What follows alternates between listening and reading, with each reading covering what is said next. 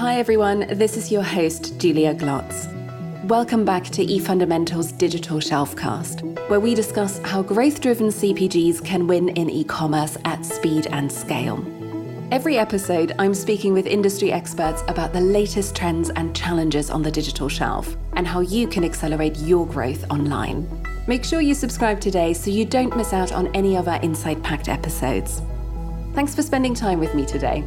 Let's jump straight in. Hello, and welcome to this episode of the Digital Shelfcast. It's great to have you with us. Today's episode focuses on the discipline of the category manager and how they must adapt to the new era of e commerce grocery. With the shift to e commerce, the ability to drive category growth online has become absolutely essential. But many category managers in CPG are finding the transition can be quite challenging. There are just so many new skills to acquire and so many new ways of working to get used to. So, how can category managers close that skills gap and become effective at omni channel category management? What principles, frameworks, and tools are there to guide their path to category growth in e grocery? To help us answer these questions and many more, I'm joined by a fantastic expert guest. Jackie Lewis is Director of Content and Member Engagement at the Category Management Association. And it just so happens that the CMA has just published the first chapter of a new industry leading report called Catman 3.0 Omnichannel Category Management. And we're super excited to get a first look at the new framework that the CMA has developed, designed to guide CPG organisation in this rapidly changing landscape. So, Jackie, welcome to the show. It's great to have you with us. Thanks for having me. Now, before we dive into the discussion and your new framework, we always like to quiz our guests a little bit on their own online shopping habits. So tell us, what's the last item you bought online and what was the experience like? Oh, I love talking about online shopping. Um, so I've I've been buying actually the majority of my apparel, so my clothes online for I'd say at least 10 years now. Um, I'm very tall, I'm six feet tall, so I can get extended sizing that way. so um, the last thing I bought was probably jeans or pants, I would say, an extra long. Um, but I shop at a variety of sites from you know, Amazon to specific clothing sites like ASOS and, and Old Navy. Um, I have my go to ones where I just go right off the bat, select my size, right? I don't even look at the assortment until my size is selected and then go from there. So it makes it pretty easy, but I'm kind of an industry vet in that way. Fantastic. And it is just that ability to have all the sizes you could possibly want available as opposed to relying on your specific store locally stocking that size. So Exactly. Exactly. Yeah. Great. So, as I mentioned in the introduction, the CMA has just published the first chapter of a new framework to guide category managers in the omni channel age. Before we go into detail of this new framework, can you just tell our listeners a bit about the Category Management Association? Who are you? What's your mission? Who are your members? Yeah, yeah, of course. So, we are an international professional association that's really dedicated to elevating and evolving um, the category management profession specifically. So, not to be confused with a trade association that also does lobbying in Washington. Um, we are solely devoted to providing, you know, thought leadership, industry collaboration, uh, professional development and industry best practices in category management. Um, we have about 230 corporate members across uh, CPG companies, right? So the Hershey's, the Cloroxes of the world, uh, to other consumer goods companies in hardlines, general merchandise. Uh, Newell Brands is a big member of ours that has been for a while. Then uh, we also have retailers as members, so Walmart, Home Depot, Ahold Delhaize. Uh, and then finally, the last group of our members are what we call solution providers. So they're companies like Nielsen and Numerator, really those companies that sell data or services into the first uh, two groups. Uh, we also have a sister association under the same umbrella called the Shopper Insights Management Association that has a separate board and objectives but is really closely aligned with the CMA as you know many times Catman and Shopper Insights are really one combined department uh, at CPG and retail companies. And as we'll talk about a little bit as we kind of go forward in the conversation, but the new first step in the Catman process is insights immersion, right? So very intertwined with uh, with the shopper insights discipline as well. Absolutely. And as you say, we will get on to talking about that in, in much more detail a little later on in the conversation. But let's just turn to your report and this new framework that you've developed. Just give us a sense of why did you feel it was important to create a new updated framework for category managers at this moment in time? What is happening in the industry that made you and your members go, we need to update the framework and provide fresh guidance for category managers? Yeah, yeah. So the the process itself, the Catman process, quote unquote, has really been around for about 30 years now. So it's extremely established in the retail industry. Uh, and though it was updated in 2016, so what we called Catman 2.0, uh, it still really largely defined the process for the brick and mortar environment. So it was really excluding a lot of the complexities of alternative fulfillment methods like click and collect and pure play e-commerce. Um, so the CMA's executive board actually identified the need for this update um, prior to the pandemic, which of course kind of exacerbated the need for this real omni-channel process as more retail sales moved online during the pandemic. Um, which is some of the traditional steps like scorecarding and tactics were in dramatic need of a refresh. So we started actually right after the first of the year. So this year, 2021. Um, and I've really been working on it ever since then. So it's been quite a long process, but with seven or eight steps that need revisions and updating and, and all of that, it, it does take some time. So Absolutely. And I think it's really interesting that you make this point about how the process actually started before the pandemic, because of course people will think about COVID having changed the dynamic in the industry quite a bit. But you were starting to see that actually there was a need developing long before COVID. What were perhaps some of the factors that influenced the need to update that existing framework? Were there any particular things that happened within CPG or the wider US retail landscape that made you go, actually we do need to look at that framework again. Yeah, it was already, you know, retail sales and the penetration of sales online was was already creeping up you know in categories like apparel you're seeing upward of 50% of sales online in some cases right um, down all the way to grocery which was more like maybe 3 or 5% penetrated online pre-pandemic so there was kind of a wide range but depending on what category you were in but i think our board said hey, we see where this is going, where the puck's going, which means we need to reassess the process. And like I said, some of those really, really like critical steps, like building a scorecard for your category, all just had brick and mortar metrics that we were measuring in the scorecard, right? And so they were saying, hey, there's steps like this where even though maybe we're 3% of sales online today in grocery, it could be 10% long term, right? So that's the way we were thinking pre pandemic. And then, of course, the pandemic just accelerated the adoption and even the lower penetrated categories like grocery. So what was 3 to 5% bumped to maybe 9, right? And then it really kind of pushed us forward to say, hey, let's get going on this these updates because um, the pandemic really accelerated the adoption of online shopping across categories. So, got it. And you've already talked about your board, of course, being absolutely central in the creation of the report here. But who else was involved, and what was the actual creation process like? Yeah, yeah. So we um, we recruited a really fantastic group of twelve representatives from a variety of retailers and manufacturer members of the CMA that we knew were experienced in the process and very acutely aware of its limitations uh, to be a part of this group. And it was surprisingly easy to recruit for the project. I think practitioners were really eager to help evolve the process that they were using day in and day out for kind of today's world.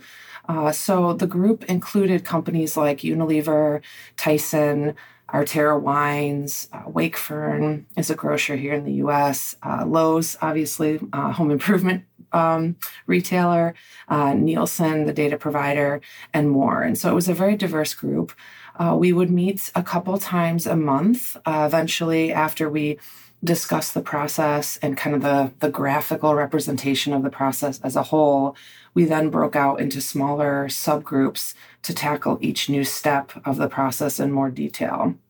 And then once we had a draft um, of all of the kind of revised steps, in prose. We took that to the CMA executive board for their approval and their comments and feedback, just to make sure that they felt like we were on the right track with the updates that we were making. And then we finally came back all together as a big group in September to really finalize and start the, the publishing process, which, like you said, we have um, one chapter out. And then uh, the last, we had actually the second chapter we published last week. So we're up to two of seven. so. Fantastic. And yeah. if we were to compare Catman 2.0 and Catman 3.0, what are perhaps the top three things that are different about the new framework? Yeah. Um, so I'd say first off, you know, our new process really puts the shopper first by adding insights immersion as our new step one. Previously in Catman 2.0, insights were not brought into the process until step four or five. So uh, that was a big miss that I feel like our group identified right off the bat. Uh, the other big change is our new graphic is now uh, circular in nature versus very linear, right? You go from step one to two to three to four. Um, now we really wanted to make it circular to show kind of a fluidity with which companies can move in and out of specific steps, kind of depending on what their stage in the process is and their own unique category management discipline that they might have internally. Uh, we we know that many companies already have their own tweaked process for Catman that's maybe specific to their category and unique. So we want them to be able to kind of reference this document as they see fit um, and say, hey, if I you know I have my alignment step really figured out, but I don't have a great scorecard, let me just jump into that step and take what I need from it and come back out. Um, and then lastly, I'd say our new step five uh, tactics is probably the most robust. Uh, we provide a lot of detail on how each of the four P's has really evolved and ways to manage the complexities of those four P's in the digital world, right? For product placement, pricing, and promotion. Um, all of those have really been upended by the e commerce world. And so we've got a a good robust chapter around all four of those and and what to do about the complexities so fantastic and you've already started touching on this but how would you recommend cpg companies and category managers use the new framework in practice as part of what they're doing on, on a day-to-day basis yeah, yeah. We don't want this to just be kind of an academic exercise, right? Exactly. so we want it to be useful. Um, it's really meant to be a tactical document. Uh, we do have a suggested order of steps for any retailer or brand um, partnership kind of together to follow. I'd say for companies that are new, brand new to category management altogether, this document will serve as a really great starting point for establishing a good category management process and discipline. For those that might be seasoned in the discipline already, um, I'd say each step can be reviewed in relation to your current process and just kind of advise on adjustments as needed. Um, so, like I was saying, maybe you have a great scorecard, um, but and your tactical plans are working really well. But maybe you are you feel like getting internal or external alignment on the plan earlier is kind of lacking, right? So you can jump right to step three and kind of address that. Um, or maybe you don't do much shopper work on the front end of the, your process to really educate the way you're defining your category, right? Just skip right to step one and look at our insights immersion, look at you know the research that we suggest completing and then go from there um, we want companies to be able to jump in and out of the document for these types of practical tips on how to execute any given step without it being too long or sort of cumbersome a document to actually be useful. All the chapters are under five pages in length. So um, hopefully we struck that right balance between you know enough detail to be helpful but not so much detail that nobody's ever going to use it. And i think just limiting every chapter to um, five pages or fewer i think definitely uh, will be music to the ears. I think of many very busy category managers who who just don't have the time to sort of read you know uh, reams and reams of copy on this so it sounds like you've really prioritized making this a tool as opposed to a, a, a document that sort of uh, gets forgotten somewhere. Absolutely yeah Hey, while we're taking a quick break, Chloe from eFundamentals has got something we wanted to tell you. Here's a question for you Are you drowning in data about your e commerce performance, but not sure what to do with it? Do you really know what's impacting your online sales growth across major retailers? If you've answered yes, you need to check out eFundamentals right now. They provide you with all the digital shelf analytics you need to achieve e commerce success at speed and scale. eFundamentals takes everything that is fundamentally important to driving e commerce performance and displays it in one easy to use platform that breaks down the key performance areas that help you and your team stay totally focused. Combined with industry leading human insights from experienced CPGs, our customer success team get you up and running quickly with no setup costs and act as your partner to unlock repeatable growth year after year. Plus, it gives you a full category view so you can benchmark your category performance across retailers and see immediately when your competitors make a move, empowering your frontline teams to act with a level of category intelligence no other platform can offer. It's no surprise clients see an average ROI of 12 times using their service. After all, eFundamentals was built by experienced CPGs who know exactly what's needed to drive performance today. Head to efundamentals.com slash podcast today and see it in action for yourself. Trust me, you need eFundamentals. You've already talked about what you've done around updating your seven step process and making this more circular as opposed to linear. Could you perhaps pull out a few other nuggets from that first chapter that has now been published? Just a few takeaways that our listeners uh, should be aware of.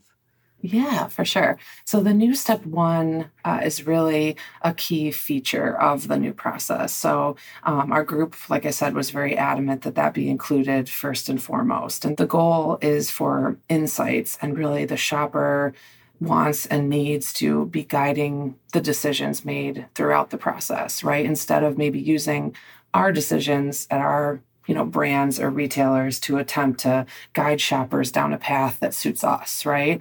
Um, a truly shopper-led approach is is of course a win-win for all parties uh, but i think that sometimes can be lost in in practice. So we really wanted to make sure we were pointing that out. And this chapter discusses why the Catman process needs to start with insights, how to populate what we call an insights library. Uh, so, like I mentioned, some of those specific research and studies that you can complete and then how to leverage the uh, the omnichannel shopper framework, which is another document that the CMA published earlier in the year uh, within this insights immersion step.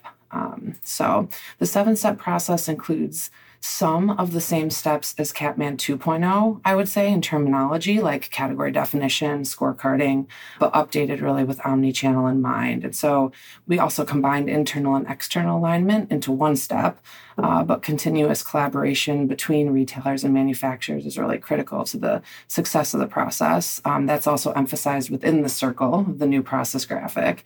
And then finally, I'd say a key call out to the new process is we added this measure, learn, and change step to the end um, to clearly outline kind of how ongoing evaluation is key. And that was also not included in Catman 2.0. So, a couple other kind of overarching things that we changed in addition to adding insights immersion for step one.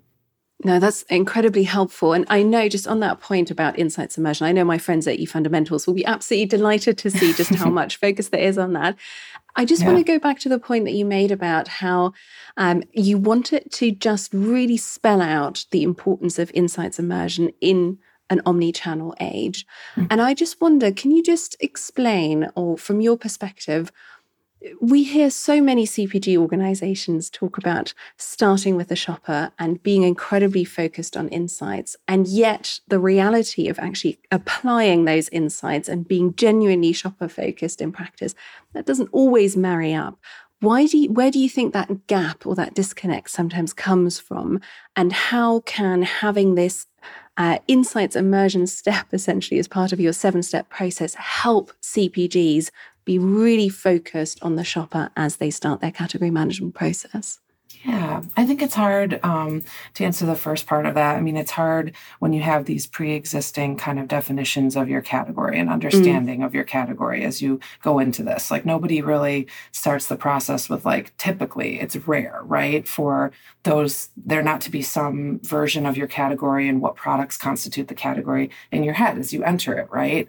Um, so I think that's made it challenging to really make sure that the insights are driving the definition and then all the subsequent steps. Because, you know, the main thing is your category could be shifting, right? Or blurring kind of right under your nose. And so if you can be the first to recognize that happening, it could prove incredibly lucrative in the long run. Um, so I think you know the insights immersion really becomes foundational to starting the process. But again, it can be um, difficult because you know it's hard to kind of leave our preconceived notions about what constitutes the category um, that we we are we already have going into starting it. Does that kind of make sense? Yeah, absolutely. What would you say then are some of the tools that can help category managers access relevant insights and relevant data? Because again, a common problem that we hear is that actually CPG teams are drowning in data and it's about making sense of the noise and identifying the data and the insights that are really going to help move the needle. What tools would you recommend? Yeah, I think it's definitely a tough one. Um, we have our members coming to us with that question all the time. I mean, there's so many different data sources, right? And everything is becoming more costly to invest in. So, what data do I buy? What data do I really need? And what maybe do I don't? Um, and how to get the most out of it. I'd say, you know, I don't think it's a one size fits all, meaning I don't think every brand should buy, you know, these five sources of data and that's it. Like it kind of mm-hmm. depends on what you need to know, right? So a U&A or a usage, usage and attitude survey maybe serves a different purpose than a brand health tracker, for example. So, you know, figuring out where you're maybe lacking in your understanding of your shopper and then focusing and investing on that area first um, in addition to sort of certainly some of the you know basic tools like category performance and pos data and market share data and things like that that are kind of um, cost of entry at this point i would say in the industry so and staying with insights, in your report, you also call out the need for an insights library. And you mentioned this a little earlier already, which you describe as something that manufacturers and retailers can create together. Can you just talk about this in a little bit more detail and tell us how it might work in practice? Yeah, yeah. So we we lay out uh, really the different research and data types in um, in chapter one or step one, uh, starting from a macro level, kind of down to a real micro level, very category or brand specific. Um, many of the data sources, like panel data, uh, can now be sourced right from the retailer directly, and that wasn't even true, you know, a few years ago. So um, I think every data team uh, or every team probably should have a base provider of that overall market data and then a segmentation kind of at a minimum.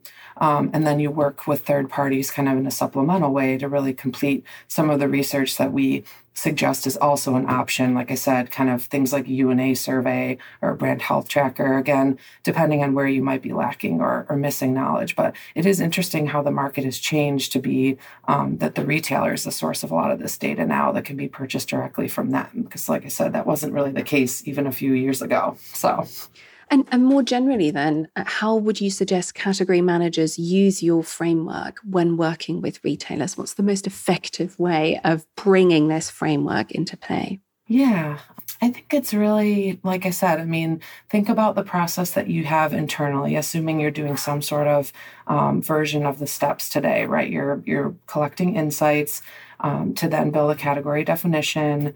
Um, then you have meetings with your your partner, right? Whether you're the retailer and you're meeting with your brands or vice versa. Um, you create a scorecard and goals together. Um, and this is kind of me just summarizing all the steps, you know, in general, right? But um, kind of go through each one after you scorecard, then you determine what tactics, right, are going to get you there and allow you to achieve those goals. Then there's plan implementation, which is very tactical. Who does what, right? Once we figure out what promotions, what pricing, et cetera, um, then tactically who's going to implement that plan. And then again, measure, learn, and change and make sure you're ready to kind of pivot on the fly. Um, I think it's about, you know, thinking about your current process uh, that you do internally, assuming you have one, and which of those steps are you doing really well today, which ones maybe you want a refresher on, and then jumping into those steps and those chapters within this document. And hopefully there'll be some tips and tidbits in there that can kind of optimize the process that you're already doing. Or if you're new to category management and you, you know, your company's growing or you're a new brand, um, then you can kind of take maybe a more literal approach to the process where you really follow us step by step along with us, right? And we can help you um, kind of set up a Catman discipline and process internally from from the very start, which is fun too. So Fantastic. Now, I want to just delve into a line in the opening paragraph to your first chapter because I think it touches on some really interesting issues that I'd like to just get your, your views on in a little bit more detail. Yeah. So here's what that opening line says As omnichannel grows in importance, it is not just channels that are blurring, but categories as well. And then a little bit further down, you're encouraging readers to ask the fundamental question How has the shopper lens to my category changed? And I know we've talked about the importance of insights immersion quite a bit and starting with that shopper, but could you just explain this notion of the shopper lens changing in a little bit more detail? How are category lines blurring? And how does that then mean shopper lenses are changing? Yeah, absolutely. Uh, so, step two of the process actually goes into really great detail on this. It's really around the complexity of defining categories for different channels and for retailers and outside the confines of physical space, which is also complex in the omni-channel environment, too. Uh, so, we all know, I think, uh, by now that retail channels are blurring, right? You can buy snacks right at home improvement stores and you can buy tools at aldi in their special buys aisle right? Um, but i think what we're talking about here is how categories can blur as well. Um, we talk about the yogurt category as our kind of test case in step two, um, specifically as a good one, right? In a physical store, it's a subcategory of dairy always, mm-hmm. right? Because it has to be refrigerated. Um, but online, it can really be organized maybe within protein snacks, right? Or under a broad category like brunch, for example, where you've got, you know, a mimosa recipe and you've got yogurt and you've got fruit. So um, in chapter two or step two, we really talk about how to reconcile these different differing definitions by manufacturer, retailer, data provider, and then for online versus offline. And I think we make the point that it's okay to have differing definitions as long as you're on the same page with your retail partner as to who your items fall under from a buyer perspective. Um, but it's really about just letting that shopper insights guide how to form your category definition and how to organize it. And then making sure, like I said, there's alignment, but it's okay if there's differing definitions across you know different channels or at different retail customers um, which was not the case in the past so. And and i'm really interested here in, in this process is that also where you would expect cpgs to bring in the omni-channel shopper framework which is another framework that the cma has and which you've touched on a little earlier?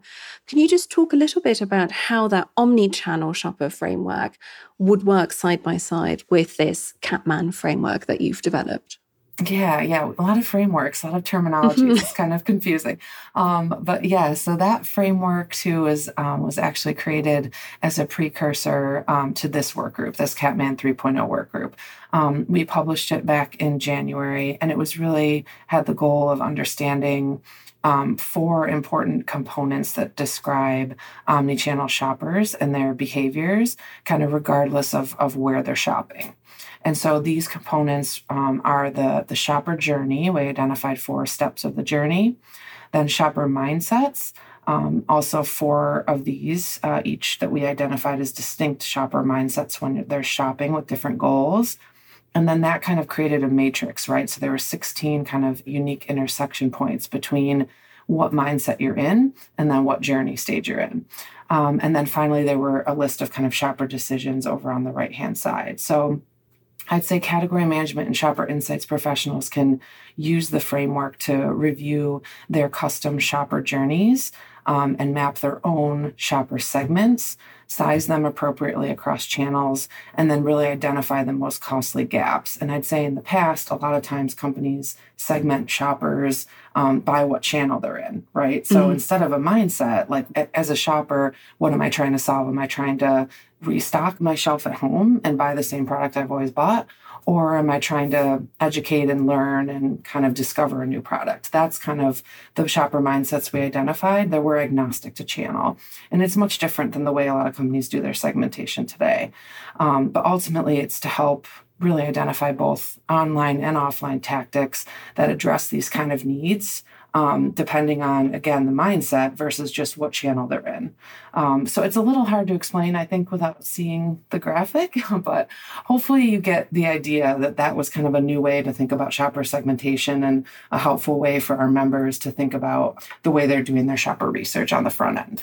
So, absolutely. And if we go back to this example of someone new to category management, their starting point should definitely be the new Catman 3.0 framework and then bring in the omni-channel shopper framework as and when that is required. Is that how you would recommend someone sort of make sense of, of the process and, and makes it manageable? Absolutely. Like if you're new to it, um, you probably don't have a lot of really detailed or up to date shopper segmentation at all. And so that should definitely be a key piece of your insights immersion, right? Is to conduct some research on shopper mindsets and what stage of the journey they're in, whatever channel they're in, and where you're leaking, right? That would be what segmentation is for. What segments are you killing it on? Or is everyone restocking your product all the time versus are there any new people to the category? You know, identifying those types of things in your research early on then helps educate the process from there. So, absolutely, it's a great starting point um, for people that are new to the, the process at all. So, and how important generally is a test and learn approach in the context of your framework and in the context of making omni channel category management a success more generally? Again, when I talk to my friends at eFundamentals here, they'll often talk about testing and learning being absolutely essential to succeeding in the omni channel. But could you perhaps share your perspective of how CPGs can cultivate a test and learn mindset? And if you perhaps have any examples that might illustrate the importance of that willingness to try new things and test and learn. Yeah, definitely. I'd say there aren't um, any specific steps in the new Catman 3.0 process that address test and learn, but the last step certainly being, you know, measure, learn, and change is kind of comes in that same vein. Um, I'd also mention that the measure, learn, and change step informs the insights immersion again, right? Because we're a circle and that's the last step back to the first step. So there's probably a lot of instances in the digital environment um, to really more quickly adjust, you know, tactics and influence implementation um, on the fly without necessarily revisiting earlier steps like we don't have to redefine the category necessarily right? But we might you know find something um, in the digital environment that makes us tweak um, tactics. So i'll give you an example. Um, one of the uh, the companies in the work group uh, Arterra Wines, um, they, you know, there's there's ability in the digital world to group products differently than you might be able to in store. And so the brunch example was actually his, where they were able to test, including some like champagnes and some different wines um, within the like brunch grouping on a website. Mm. Um, and then it proved to be really, really successful. So there was a couple of different types of champagnes and wines that sold really well as grouped that way. And then they quickly kind of adjusted, like I said, the tactics of space, right? Um, product, place, price, promotion, right? So product and place is what products and where do they go. They, you know, pivoted on the fly to some of their brick and mortar stores and moved some of those wines and champagnes um, to be grouped together with other like brunch products in physical stores because of the success they found online really quickly. Um, and then we're able to kind of, you know, sell a lot more of those specific varieties in stores as well. Um, so that's kind of an example of like a test and learn, right? It's easy to test things online because you can just regroup something. You don't have to have someone physically do a reset in a store. Um, found what was successful and then implemented in a store um, and then got success that way. So hopefully that makes sense. But that was a, a real life example that was brought up in that group that I thought was a really interesting one. So, yeah, I think it's super interesting. I'm so pleased that you were able to share that because I think, as you say, it really brings to light not just why it's important to test and learn, but also how testing online can ultimately then result in some real changes in brick and mortar stores as well. Yeah. So I'm really really glad that you were able to bring us that example. Yeah. Now, I've quizzed you a lot on your opening chapter today, um, but of course, we're super excited to hear more about what to expect from the rest of the report as well. And you said actually chapter two is now out. Can you give our listeners just a bit of a sneak peek on the topics and some of the key findings that are covered in, in the rest of the report? Yeah, yeah. So, uh, like you said, we did release step two last week. That's all around category definitions. Um, after that will come internal and external alignment. So, really, some tips on how suppliers and retailers first meet with their teams and then each other to gain alignment and set strategy. So, we have recommendations in there of who should be in the meeting, what should be covered, um, what should be kind of the key um, takeaways and next steps after each of these meetings, what should be agreed upon, kind of. Uh, after that comes uh, goal setting and scorecarding then tactics, the four P's, uh, then plan implementation, and then finally that measure, learn, and change that we talked about. Uh, so we'll be releasing those remaining chapters every about three to four weeks or so over the coming months. And then that's all going to really culminate in an entire track of content uh, at the CMA's annual conference, which will be live in Orlando, Florida, uh, the last week of February. So February I think 28th through March 2nd.